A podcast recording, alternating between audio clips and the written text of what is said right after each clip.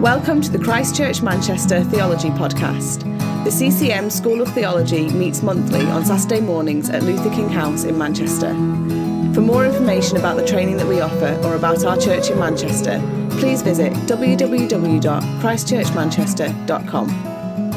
My home is not on this earth, not in this world.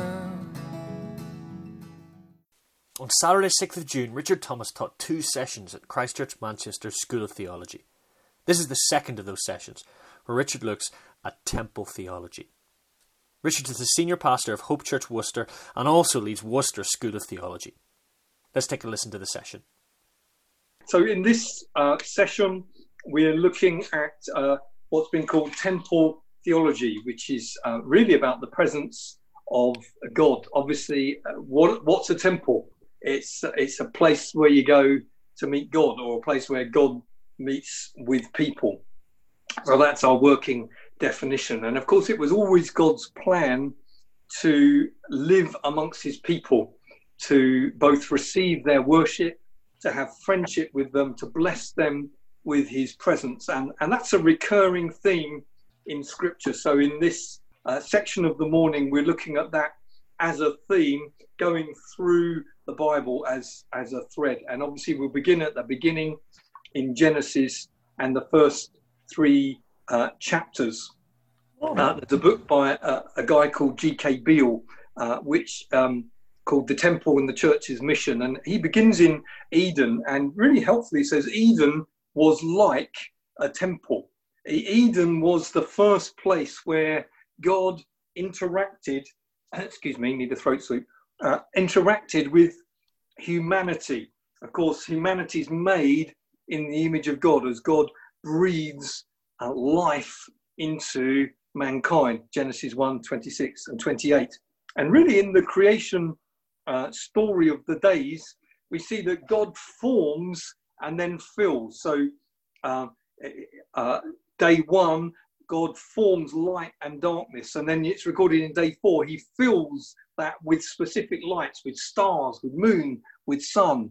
And day two, he creates uh, the, uh, the land and the sky and the sea, and then he fills that on day uh, five with birds uh, and with animals and fish.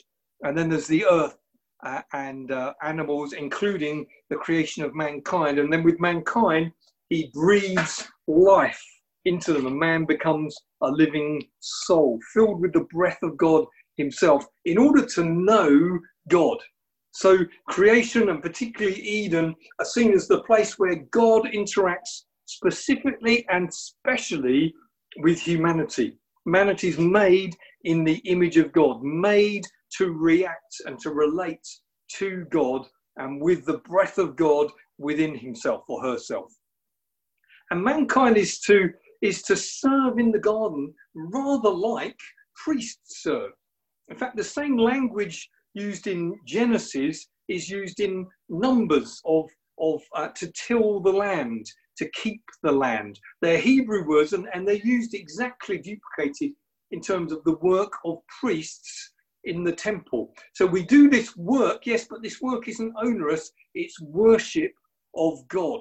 So it's temple kind of language. And of course, famously, God came and met with Adam and Eve, walking in the cool of the day, Middle Eastern language for, for early evening when the heat is finished. So walking and fellowshipping together. It's a lovely image of the desire and the heart of God to fellowship with us. And again, the same language is later used in Leviticus of of God's desire to be there in the tabernacle, to walk among you. I will walk among you. Uh, I'll go from place to place with a tent as my uh, dwelling. But it's similar language. So God's plan in, in the uh, in Genesis, in the uh, those first few chapters, is to fellowship with men and w- women who serve him as like priests in a temple, who worship him both by fellowshipping with him in the evening, but by serving him in the garden, uh, and to fill the earth with people who have that experience. So when he says, uh, fill the earth, increase and multiply, it's not just go and have babies. It's go and have babies and produce families who fill the earth with people who also walk with me and know my presence. And that's the big picture of the Bible. That's, that's the destiny of God's people, to be a people that fill the earth and know God. That's the ultra big picture that you and I are part of. Now, of course, uh, the fall actually resulted in a, in an ejection from God's presence, but also the promise that one day a seed, singular, of woman would crush Satan's head and make that relationship possible again. And there's an interesting detail which we'll see repeated in, in temple uh, construction, or that Genesis three twenty-four, it says, a cherubim was put there to guard against re-entry, lest man should get back and uh, get into the garden again. There were there was a banishment, there was a protection, lest they eat from the tree of life. So that's the kind of picture. Uh, Eden is the ideal temple, pre-fall, men and women fellowshipping with God, knowing him, supposed to fill the earth with people who also knew the presence of God. Now, of course, we've gone on multiplying. That's the only command we've probably managed to keep well. But humanity from now on, it says they began to call upon the name of the Lord, Genesis four twenty-six. In other words, they still spoke to him. They retained a bit of knowledge of him, but they're now removed from him. They're distant from him. Things were not as they were. And we could spend a great deal of time looking at every encounter in the Old Testament. We don't have the time for that this morning. So just to highlight a few of them, Moses at the burning bush was a pres- an encounter with the presence of God. You remember as he, as he drew aside to look at this strange sight of a, a bush that was burning, but it wasn't being consumed. There was no crackling up, no breaking down of the wood. It was just a light. And he becomes aware and he's reminded, hey, this is holy ground. And he becomes frightened. How awesome is this sight? Now, we live in days where, you know, a mildly good burger is called awesome. It isn't. It's a good burger. Uh, but awesome is, is fear-inducing, awe-inducing, wonder-inducing. Why? Because God's presence is there. And he's, he's told as a sign of his, of his reverent awe, he should take his shoes off. Jacob had a similar response, incidentally, when he realizes at the place he later called, uh, he named Bethel, that, that where he sees the ladder going up and down and angels ascending to heaven and, and back down. God was in this place and I didn't know it. He's in awe of God. Later on, uh, Moses is promised that the presence of God will go with him when he's reluctant to go and speak to Pharaoh, that my presence will go with you. Uh, and the sign of God's presence would be that that he and the people of God will worship at this mountain, at Mount Sinai. And of course, that's exactly what happened on the mountain where uh, Moses met with God. Uh, they corporately come and experience something of the presence of God at Sinai. And the place shook. God visited the place in fire and smoke. And if an animal touched the mountain, it had to be killed. There's an awesome awareness of the holy presence of God. And the central issue in Israel becomes, how can God dwell amongst a people who fail him?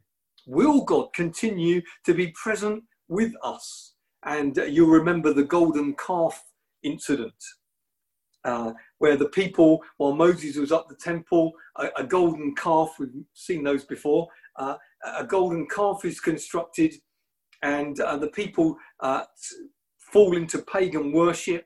Uh, God judges them. And Moses has this intercession, this long intercession. Um, it blot me out of the book of life. Have mercy on them. Uh, and, and and please come with us. Uh, he, he doesn't even want an angel. Most of us would be satisfied with a dirty great angel in our meetings. But he says, no, unless you go with us, we don't want to go anywhere. And then God promises, my presence will go with you. And his presence was manifested in those days in a pillar of fire uh, at night and a pillar of smoke in the day.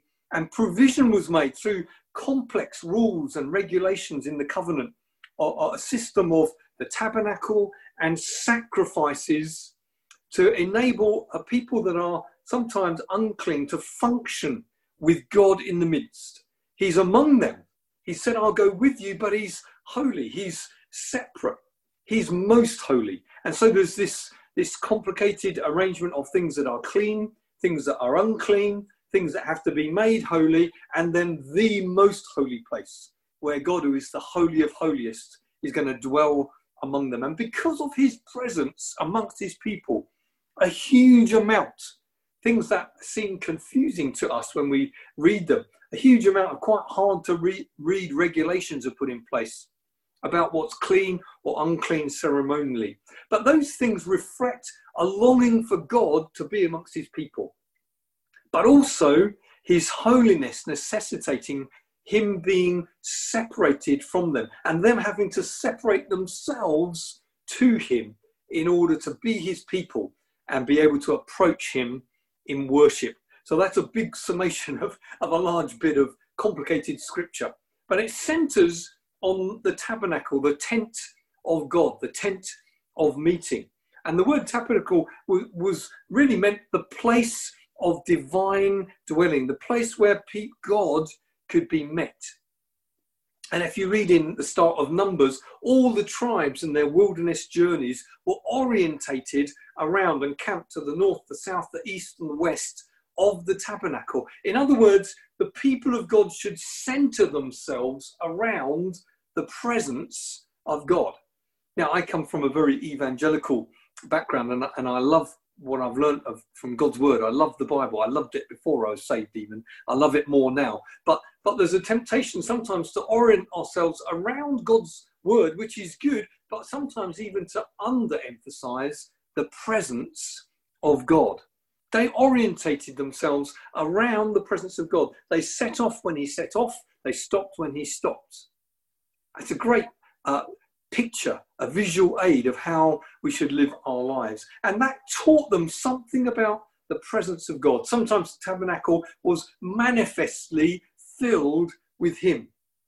For example, Exodus forty records the cloud, the cloud of God's presence, what some uh, people have called the Shekinah glory, entered the tent of meeting. The glory of the Lord filled the tent. And the word glory in Hebrew is kavod, K O V O D, although it's pronounced T H, kavod. It was the glory of the Lord. It means the weight of God's presence, like a physical weight, filled the tent, his manifold presence. And Moses could not enter because the cloud had settled upon it and his glory filled the temple. That's a wonderful thing. It's both scary and fills you with longing, both at the same time. Um, and it was made to an exacting pattern, because, you know, it's a huge thing for a holy God to live amongst an impure people. And it still is. God has not changed. He's not mellowed with age. It's still a huge thing that God should presence himself with his people. The tabernacle was constructed with zones, if you like, of increasing holiness, leading to the Holy of Holies, where the presence of God was promised, resting. And it was separated from the rest of the tent by a very thick curtain, which, you remember we talked about the cherubim? The curtain was embroidered with cherubim. It's an echo of the Garden of Eden. It's a reminder, hey, treat me with care. You cannot come in except through sacrifices. Don't be casual about the presence of God.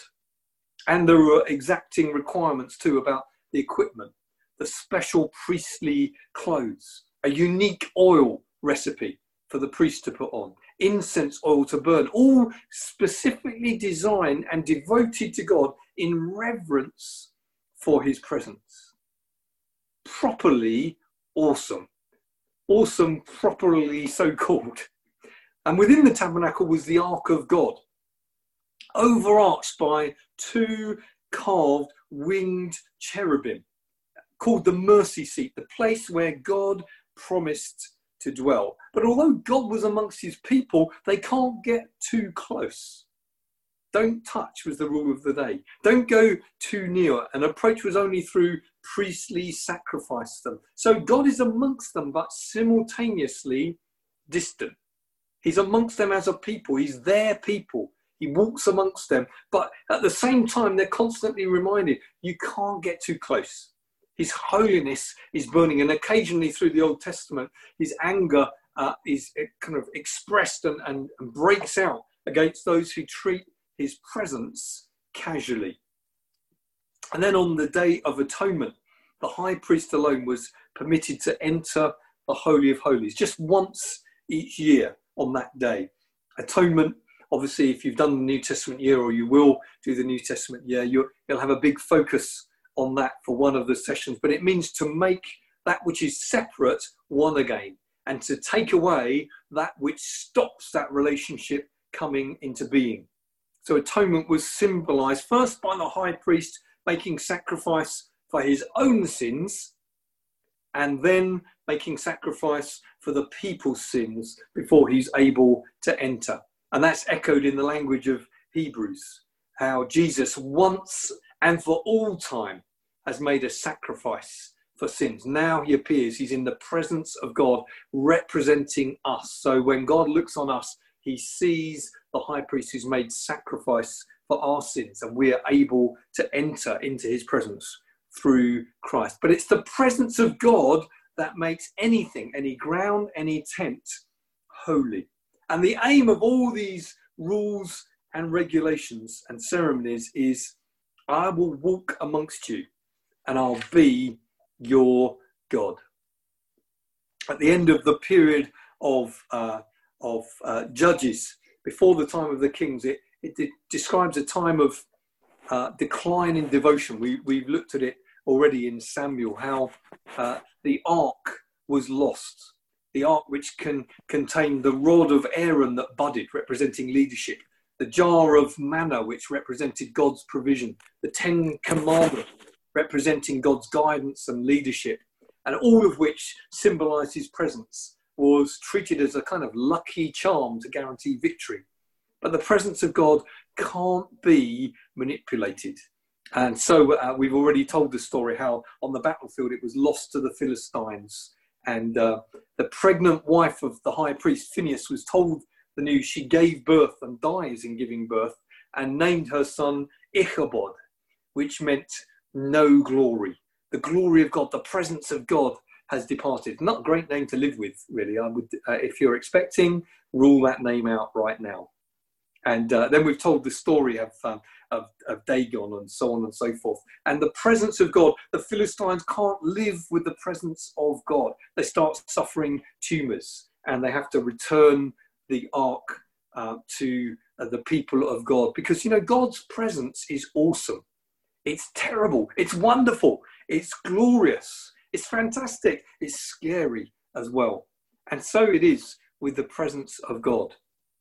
I, I just, I, I just wonder. David later brought the ark to the um, to his new capital in Jerusalem, uh, not without cost. You remember they were careless about how they were transporting the ark. Instead of, God had said this, it should be carried in this way and that way, they shoved it on a cart, and Uzzah tried to steady it and lost his life. It's an awesome thing to be handling the presence of God. And finally, the presence of God is brought back. Uh, It to Jerusalem, they try again. It's carried reverently with sacrifices every few steps, and with David dancing before the ark of God, worshipping God wholeheartedly and energetically. It's a great story. I just wonder if it's worth pausing and just discussing together. I know we live in New Testament days. We have access to God through the Lord Jesus Christ, entirely by his grace. But I just wonder if it's worth stopping and saying, do we treat the presence of God casually? And how do we, as individuals and churches, honour the presence of God? So just for, just for uh, ten minutes, why don't we just stop and say, how, how do we honour the presence of God in our lives? There'll be different things for different people, but how do we personally honour the presence of God in our lives? Are we too casual? We have access, but how do we honour the fact that he's promised to be with us by his Spirit. How do we do that corporately and individually? So let's just have a little pause and go to breakout rooms and just talk about how we honour the presence of God in our day, our life, and in our churches. Okay, lovely. So someone asked the question, was I saying that the whole world is the temple of God's? And I think that it's a slightly, comp- we'll, we'll continue. When we get to the end of the story, we'll see that. I'm saying Eden was created as a temple. The earth was created uh, and uh, to be filled with God's presence, and will be again, actually. Habakkuk and books like that say uh, the earth will be filled with the glory of God, uh, his weight, weighty presence, as the waters cover the sea. But obviously at the fall, things went awry. So the earth is still the Lord's and everything in it, according to the book of Psalms. So it's still owned by God, but obviously we now have evil in the world. We have a mixture uh, uh, uh, as well.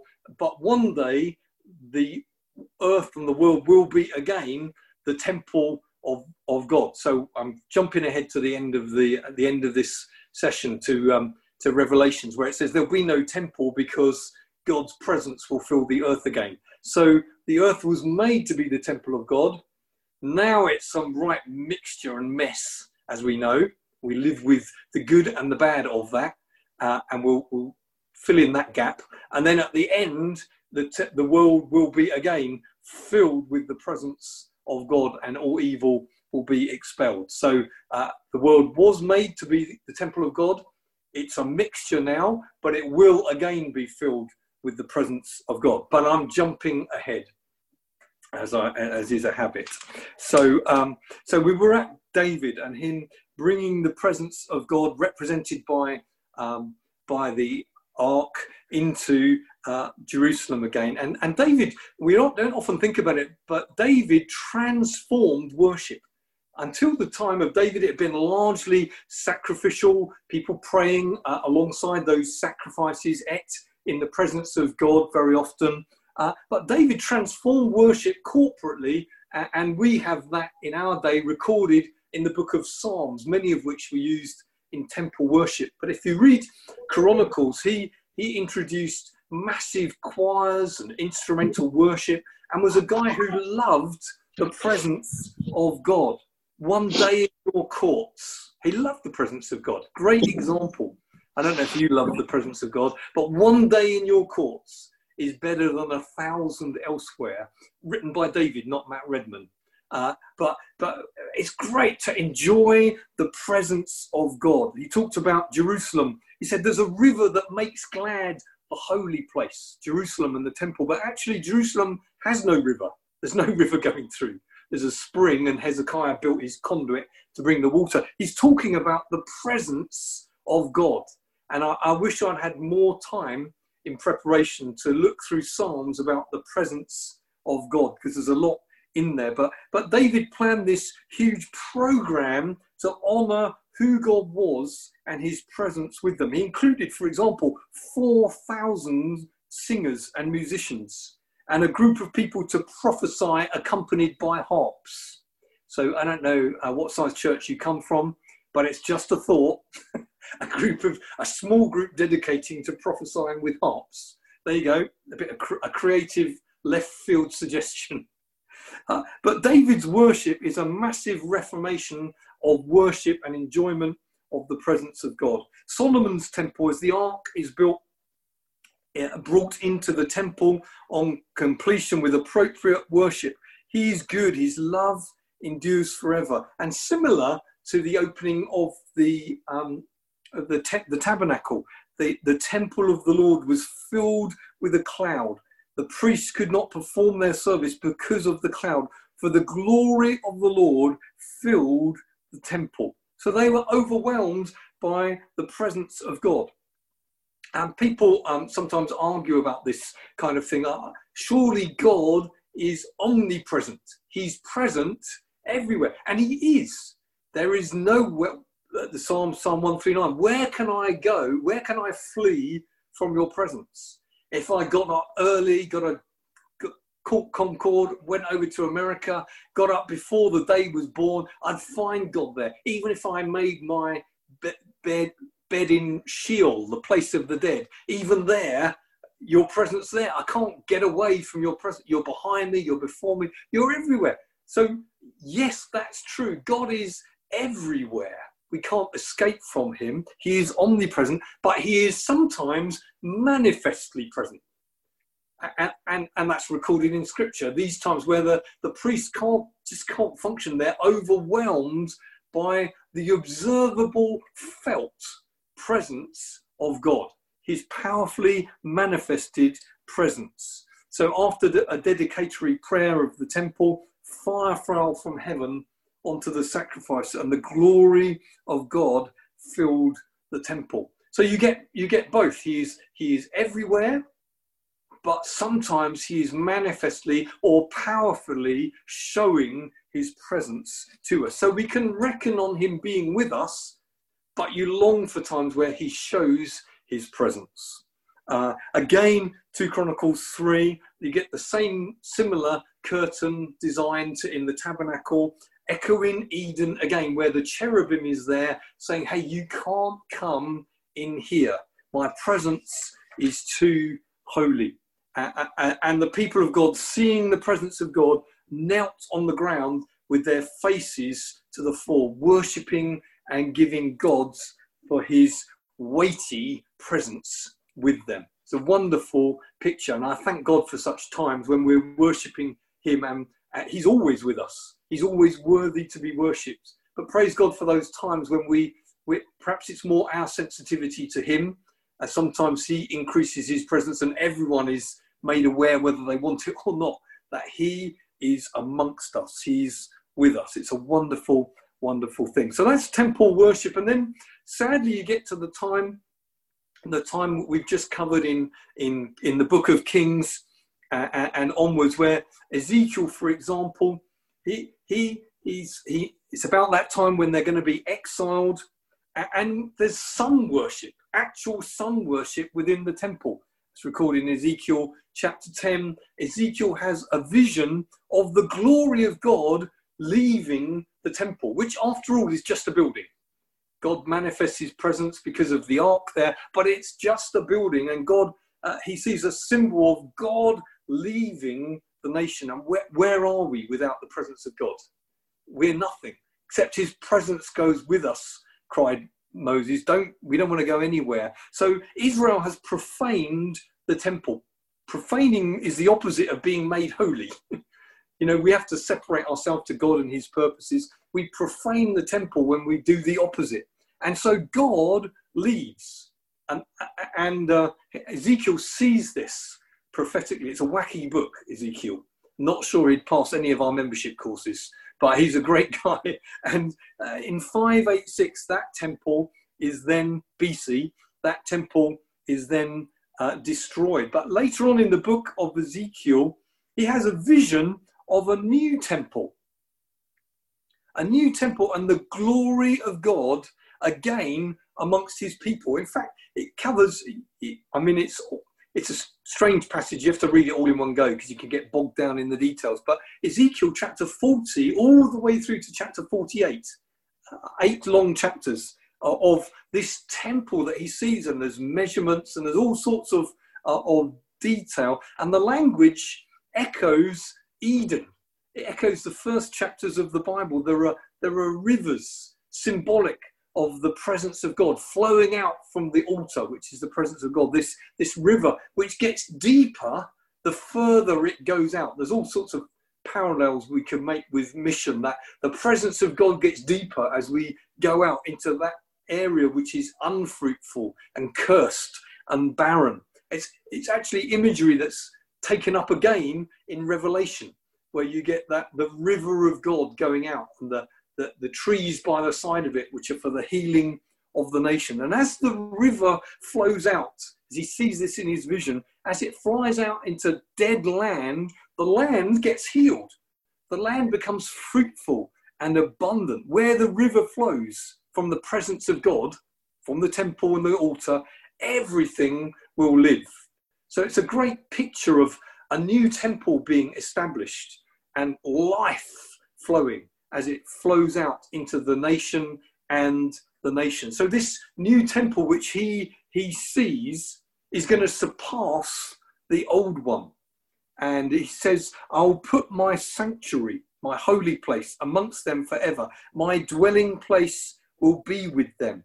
I will be their God. They will be my people, and the nations will know. So it's a glorious picture of a restored temple and the presence of God being in the temple, yes, but flowing out to the nation and the nations beyond them and getting deeper and deeper as it flows out. It's a great picture, really exciting picture. It's actually a picture that's quoted by Stephen. You remember Stephen, uh, the first martyr in Acts chapter seven. He, he quotes it. I, uh, he quotes actually Isaiah. Isaiah, again, a similar prophet, uh, saw a temple with all nations uh, streaming to it. Isaiah two, verse one to five. It also, the prophet Micah says similar thing. These prophets around that time of the decline and fall of Israel, and then its restoration, prophesying its restoration, but prophesying more than its restoration. He sees a temple, not just for Israel, but all nations coming into the temple. And Stephen quotes that. He quotes Isaiah saying, uh, Isaiah saying, God can never actually be finally contained in a temple made by human hands. That's Isaiah sixty-six, verse one and two. And so there's this, yet there's a physical temple, but there's that acknowledgement that in the end, God can't be contained in a, in a building. The whole earth is his. And the temple experience is to be for all nations. So throughout Scripture, we get this promise that this temple and God's glory and praise for God is going to be throughout the whole earth. So the verse I referred to at the beginning, Habakkuk two, verse fourteen, but you get it in Psalms and Numbers as well. The earth will be filled with the knowledge of the glory of the Lord as the waters cover the sea. And that's what we're part of, friends. That's that's part of our mission. Our, our, our little outreach on a wet Tuesday night in February is part of that. Our next church plant, feeble though it seems, is part of establishing a people who know his presence throughout the whole earth. And, and it helps us to see the bigger picture, doesn't it? Because I don't know about you, but February is my worst month. And a wet February evening turning out, it's, it's the pits. But actually, that's part of this. We're part of a people who know his presence that will multiply. And the further we go out in mission, even into barren, hard lands, the further we go out, the deeper his presence is promised. That's that's that's what we're part of. Anyway, I'm getting I'm getting into preaching mode. Sorry, can't help myself. So so then you get the return of people from exile. That they come back and you, you get um, uh, the Ezra, uh, Nehemiah, Ezra kind of books where they're coming back and they're struggling to rebuild a city and they're struggling to rebuild a temple and they're really weeping over it. And there's triumph in that because they're allowed by the king of Persia to come back. Uh, the king of Persia, Cyrus, not a believer, but he's called my servant. That's God's perspective. Even pagan kings can be used by God. And he sends them back and he specifically uh, gives them permission and orders them to rebuild and restore worship to the true God, the God of Israel. He's not a believer, but he wants them to be able to worship their God. He's a tolerant king. Uh, but as they do that, and it's a real struggle to get it built, Nehemiah, Ezra, Esther, but as they see that in the midst of great celebrations, the people that saw the first one are actually weeping. Partly for joy, but partly because it's just not as good. It's it's a it's a great accomplishment. Temple worship is restored, but it's it's not like the first one. Although it's and interestingly, although it's wonderful, there's no record of God ever manifesting his presence in the way you get in the first temple and in the way you get in the tabernacle. They don't really reflect the majesty of those prophetic Um, expectations, if you like. So it's in all, all nations streaming to it. It's in the presence of God going out from it to the nations. And, and, and people say, well, is this really what Ezekiel was seeing? Is this really the full fulfillment of that? Was this what Isaiah and Habakkuk were really talking about? Surely there must be more than this. You know, I don't know if you've ever, you have that feeling sometimes. This is great. This is wonderful. But there must be more than this. And the truth is, there is. This isn't the, the nations flooding back. This is not the full thing. It's, there's part of it. It's exciting, but it's not exciting enough to fulfill those prophetic expectations. And, and, uh, and that's what they live with, really, until the coming of Jesus. And um, we, we don't always appreciate when we read the Gospels that Jesus is God with us.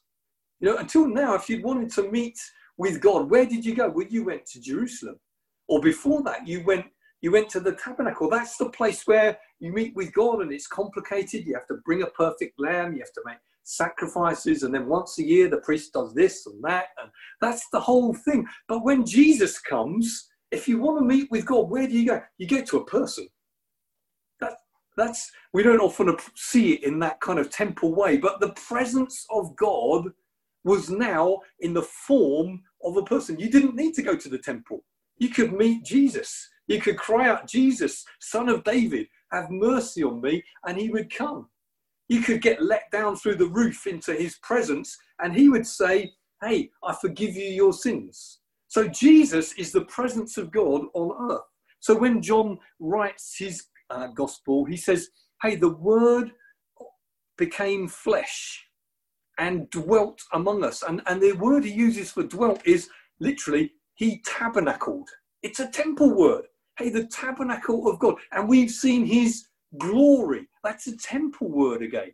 This is the presence of God, the temple of God on earth amongst us. And there's a, there's a wonder in that. So in his lifetime, Jesus was the temple.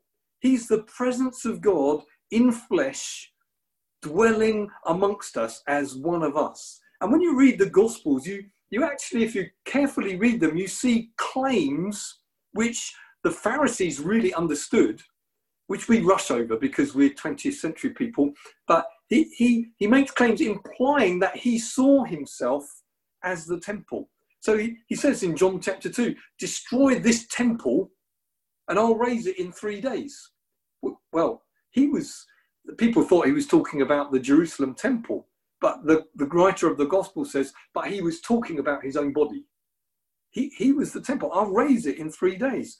Do you remember this discussion he has with the, the woman at the well, the Samaritan woman? Now, the Samaritans worshipped elsewhere. They didn't go to Jerusalem. And uh, that was their background. So she tries to get into an argument with, uh, uh, uh, with Jesus. He says... Uh, She says, well, will, will the people, when the Messiah comes, he's going to restore worship. Will that be in Jerusalem, or can it be in a, a, our tradition? It's this particular mountain. A, and Jesus says, no, actually, God seeks a people who will worship him.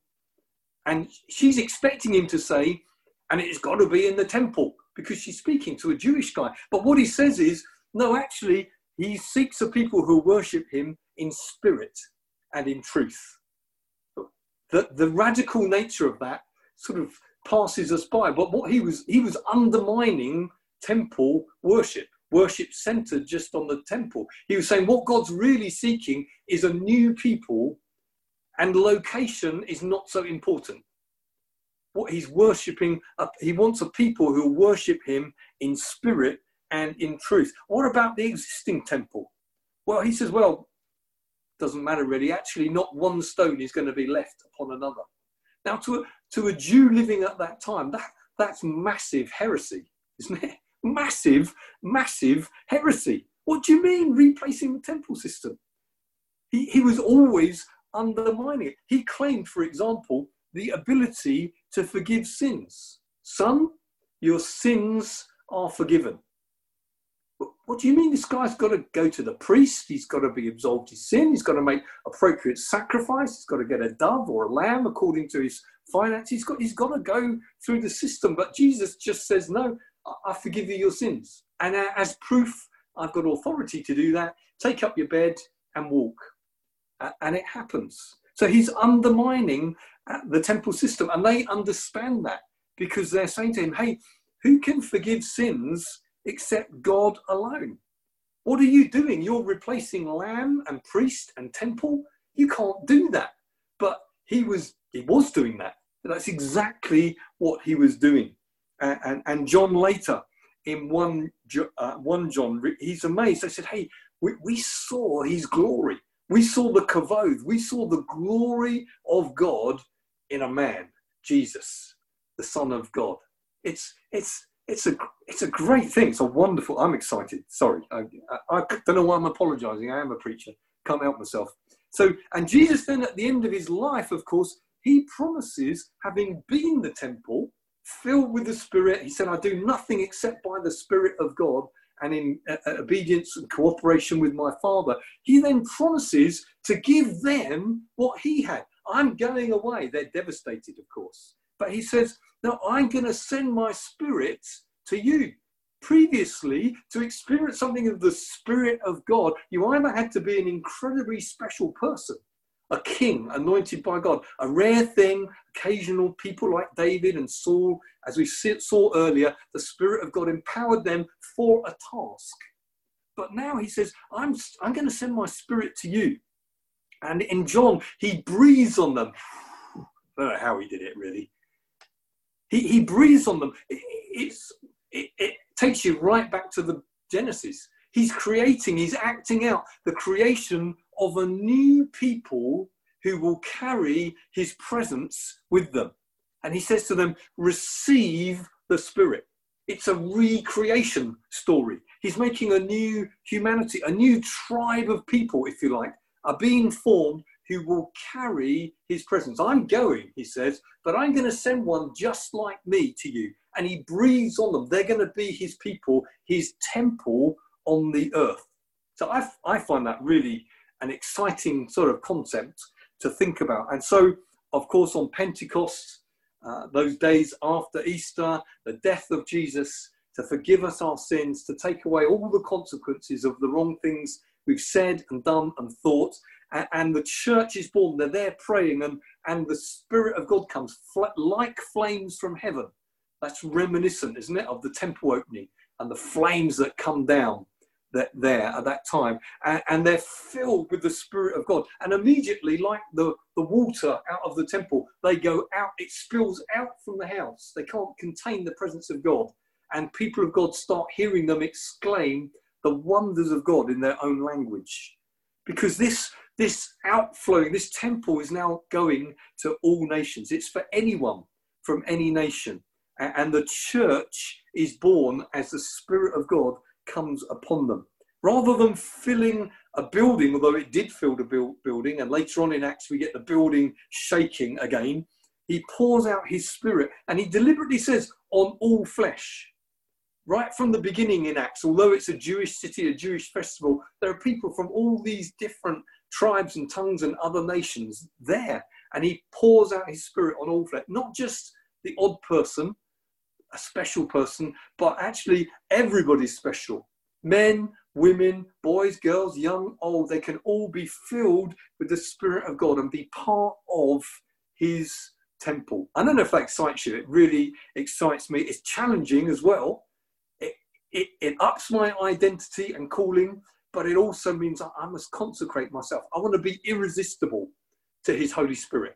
I don't know about you. I'm not very legalistic. I was brought up that way, and I, I'm allergic to it. I'm not very legalistic. I'm the opposite. I'm anti-legalistic. But but the, the thought of sanctifying myself, separating myself so that the Holy Spirit can flow through me to others, that's an exciting and challenging idea.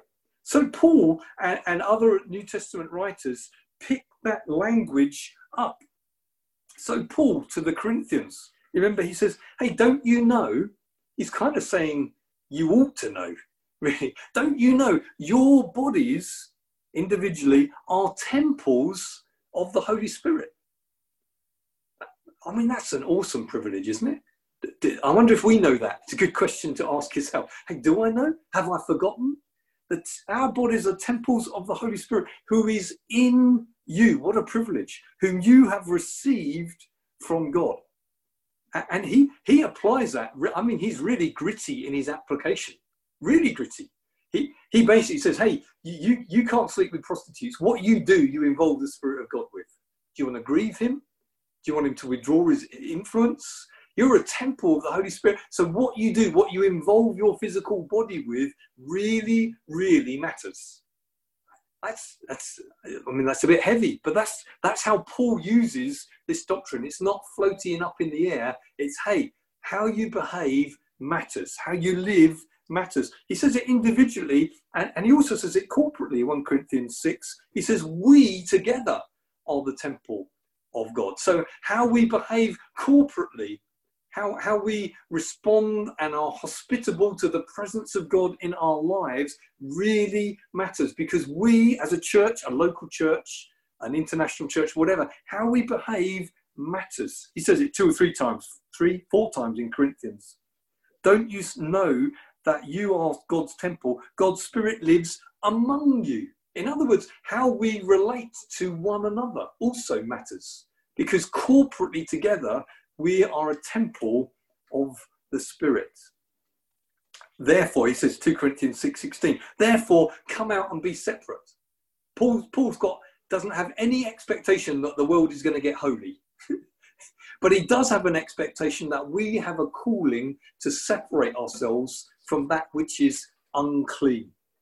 Uh, Peter says something similar. You're being built into a spiritual house, a house of the Spirit. And you're a holy priest. You're the temple, but you're also the priesthood. You must offer acceptable sacrifices to God.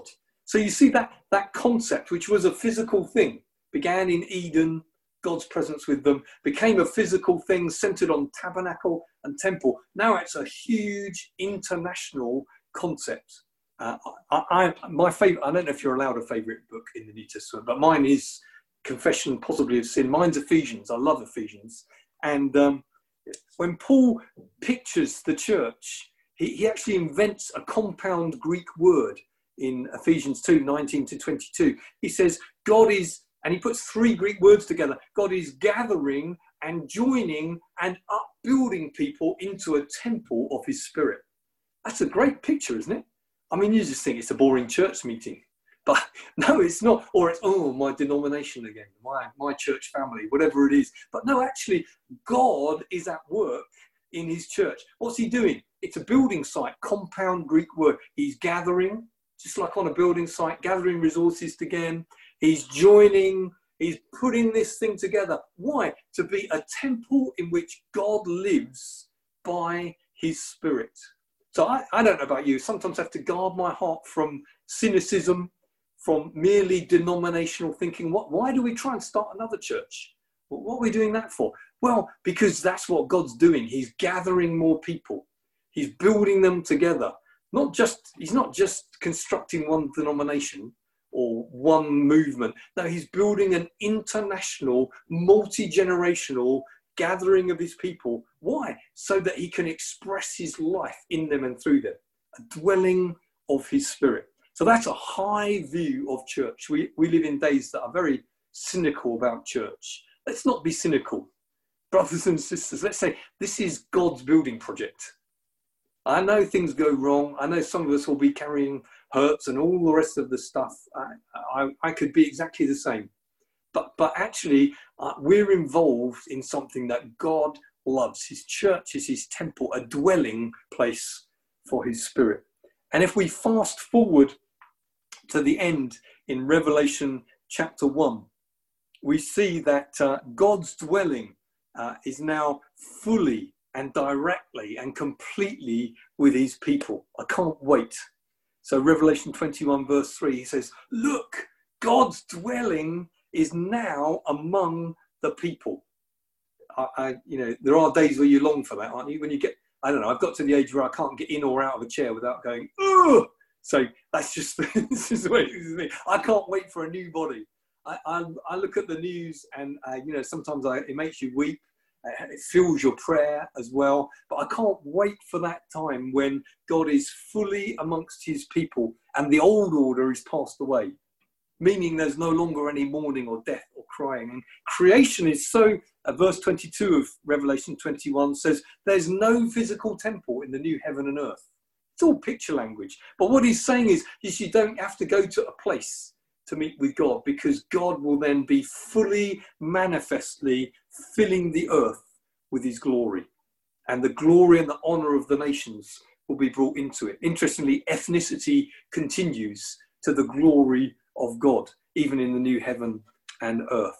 And just as in Eden, it's described in Revelation twenty-two in terms of a river of life and trees and all the nations being healed. So that's that's a pretty quick um, survey. But what I, I love us to do is just to get into our groups and, and just talk again about, now, what, what struck us? What what struck us about this? And, and secondly, I'd love I'd love to ask, how how do we honour the presence of God? Having done this survey, have we underestimated the wonder of God being in his church? Do we underplay that? Or do we simplify it? How how big a concept is this? How can this help us worship? So I'm sorry, I'm asking compound questions. But what really strikes us about the presence of God? What excites us? That's a good question. What excites you about this teaching about the temple and the presence of God? And, and perhaps on the other hand, what challenges you? That's a chip, easier way of asking the question. What excites us about this teaching about the presence of God and us being his temple? And what's challenging about it? Thank you ever so much. Thanks, Andy. Just having a sip of a brew, which is good. Um, someone asked about um, books. Uh, uh, I first came across the idea of um, the promise of the temple through scripture from a book by David Devenish. It's not primarily about the temple theme. It's about, um, it's called Fathering Leaders, Motivating Mission by David uh, Devenish. It's actually uh, a book about the role of apostolic ministry in the world today. But for those who are interested in that kind of thing, that's where I first came across the idea. Um, An excellent book that would go alongside um, School of Theology very well is Unlocking the Bible, probably been mentioned before, by David Paulson. It's really very helpful um, sort of overview of each book of the Bible. You won't you don't have to agree with everything. The one drawback is it doesn't have any references.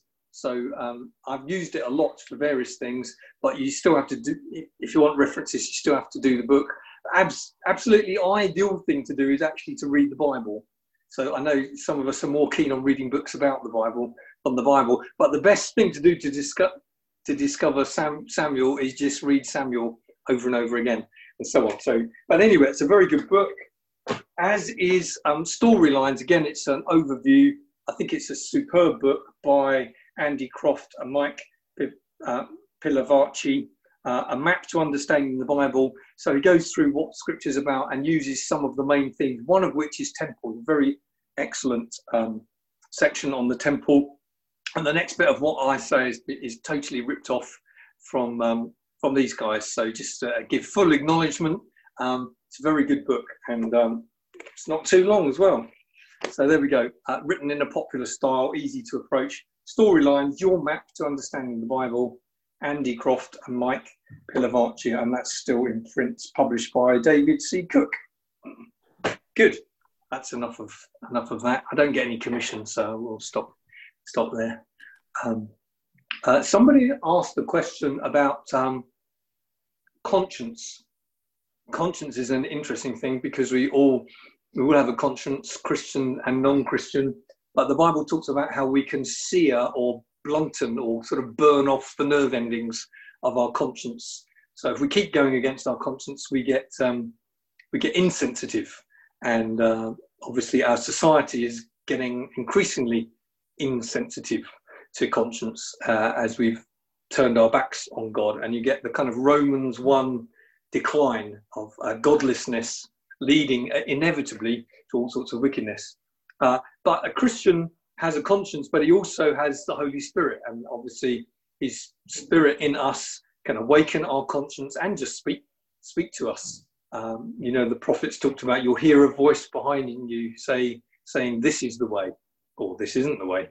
Uh, so so I think we can in our lives be um, develop our relationship with the Holy Spirit. The New Testament talks about the fellowship of the Holy Spirit, a genuine friendship whereby God leads us, yes, through his word, but also by his spirit. You know, that feeling you get, I'm just not, I'm not at peace. Um, and, and the Bible talks again, it's different language, but talks about letting the peace of God referee us. Now, some people are just ultra sensitive to everything. And uh, they're always, shall I do it, shan't I do it? So so it takes a bit of discerning, doesn't it? But uh, I, I would say generally I've learned not to ask people to go against their conscience as a as a pastor. So if people feel, no, I can't in all conscience do that, I, I, I wouldn't go against that. Unless it's a clear biblical thing, a mandated biblical thing, I would say, okay, you you be free in your conscience, what you can pray for, what you don't feel able to pray for. Um, whether you feel permitted. And Paul Paul is interesting in Paul's ethics. He's really clear about sin, but he's very freeing about culture and what people feel. So do, do we eat do we eat food that's been offered to idols, don't we? He's very, and cultural issues about head covering, what days are special, what days aren't special.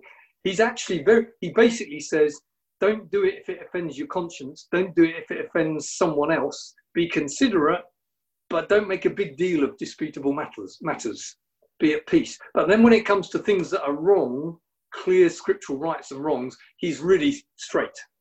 So, so I think that's the, I don't know if that really answers the question. So I would say if you have a conscience that says I shouldn't do this, then don't do it. Don't do it. Don't go against your conscience, which might be the Holy Spirit, might be an oversensitive conscience, but don't go against your conscience.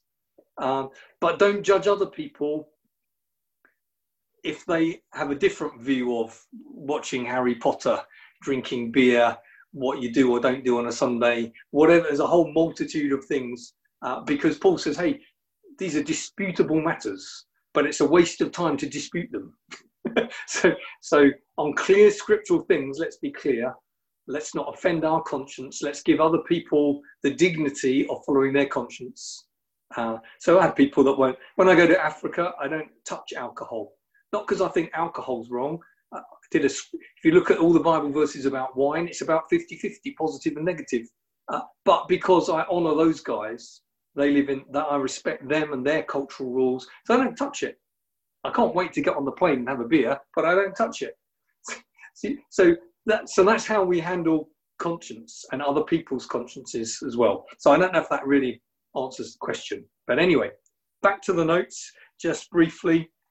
I want to just apply this um, presence of God's teaching, if, I'm, if I may.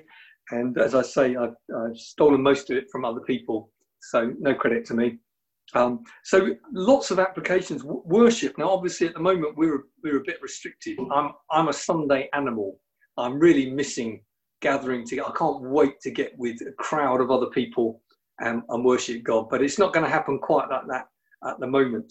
But, you know, when we worship, whether we're on our own or in a small group or, or corporately all together, or we're doing it on Zoom or Facebook or whatever uh, method you're using, w- let's remember we're gathering into the presence of God.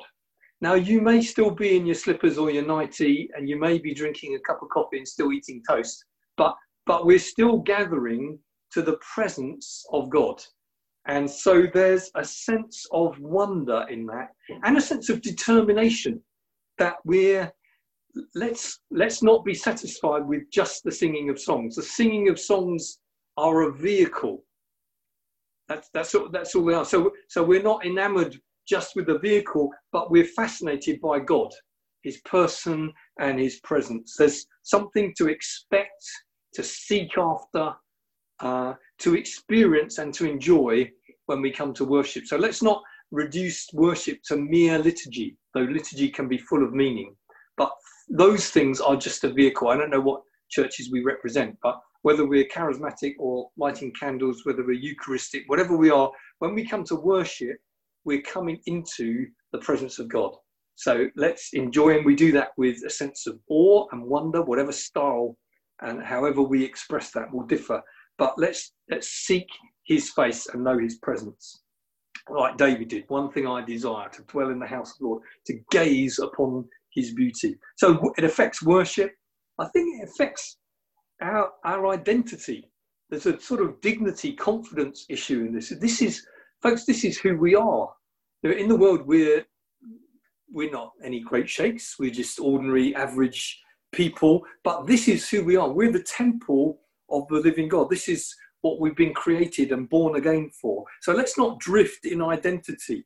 There's a certain confidence that we are the church, the temple of God, whether we're gathered or scattered. Uh, we are where people can meet God. That's a challenging thought, isn't it? You are where people can meet God. People meet God because he's he's in you. You can you can let that out and introduce them to him or not. But we're the people of God. So um, Croft and uh, Pilavachi say, Christians today are not generally better looking, funnier, better dressed, or smarter than non-Christians. God's presence and God's presence alone distinguishes us. So there's dignity in that. There's uh, a sense of confidence and identity through who we are in him by his mercy. There's also expectation, surely. Anything could happen. Why? Because, well, because God's Spirit is in us. His presence is there. Now, this is not a teaching on the, the, the Holy Spirit and his, his gifts, but his presence is with us, and there's power in that presence. Potentially, anything could happen, not because we're special, not because we've done a course or we're super spiritual, we can leap over tall problems in a single bound and all of that, but simply because God is with us. There's a confidence that comes to someone like David, not because he's any great shakes, but because God is with us and he's not with others. So there's an expectation that can come with that. Uh, I, I particularly, because I love going to other countries, I, I love the fact the diversity of God's temple. His Spirit is on all flesh, and he's gathering a spectacular international people, and increasingly so, that all nations will, will stream to it. So I personally love that. Let's not stay distant from, and that's particularly relevant perhaps at this time uh, with the dreadful happenings in, in the States. But racism is alive and well in planet U K as well. Let's be people who say, hey, God's people are diverse, and we can enjoy his presence. I love going to nations where I don't understand. I was in Pakistan a while back. The only words I understood were hallelujah and Coca-Cola. And yet his Spirit was present. And you can join in in the worship as best you can and just enjoy his diversity. Let's celebrate. He's building an international rainbow people. Uh, people where his grace is expressed in multiple, multiple ways. So enjoy the ride of diversity. Holiness. Paul makes that application, doesn't he? Hey, don't you know you're a temple? I was talking to um, a Pentecostal uh, leader recently, and uh, his church has grown massively. He's planting churches in the West Midlands and other places, and he's got a big stress on holiness. And from my background, uh, when we stressed holiness, it tended to be legalistic. It tended to be a long list of mostly don'ts, very few do's, but a lot of don'ts. And uh, uh, to be honest, I, as a young guy, I didn't find it attractive um, at all. And I said, how, how do you, in your church that's growing so well, God is with you, how, how do you teach on holiness with, but you're not legalistic at all, you're filled with joy and fun? And, and, and he said this, he said, I, I teach my people, why don't you become irresistible to the Holy Spirit? And I thought, I thought it was a wonderful thing. Let's not do anything that grieves the Spirit. The very opposite. Let's live our lives in such a way that, that he works through us with increasing freedom, being irresistible. So it's just a phrase that stayed with me, so I'll, I'll pass it on to you free of charge. Don't we know we're a temple? I think often we just forget. Uh, a couple more and then I'll finish. Um, what I've called apostolic mission, but mission, however you describe that, mission and church planting. The biblical reason to ch- plant churches everywhere uh, is that he wants expressions of his presence everywhere. He wants to multiply disciples who carry him to the ends of the earth. So when we plant a church, we're not just making the Baptists more numerous or the Assemblies of God or New Frontiers or Catholics, wherever, wherever we all come from. We're, we're, we're not We're not making, boosting our particular make or brand of Christianity. We're building uh, uh, temples of the Spirit, Spirit-filled communities to express who he is to the ends of the earth. That's the big story that we're all part of. So our vision is not denominational upbuilding and competition, but to see expressions of his temple throughout the earth, in expectation that one day the earth will be filled with his glory. So that's the very big picture that you and I are just a tiny, have the privilege of being a tiny part of. Uh, and then I guess lastly, got to finish with our destiny, that, that one day we'll be with him and we'll see the glory that Jesus had with the Father before the foundation of the world. And we'll be there dancing before the throne. And uh, my my honest, hopeful expectation is that since we'll be there forever, I'll be able to learn to dance like an African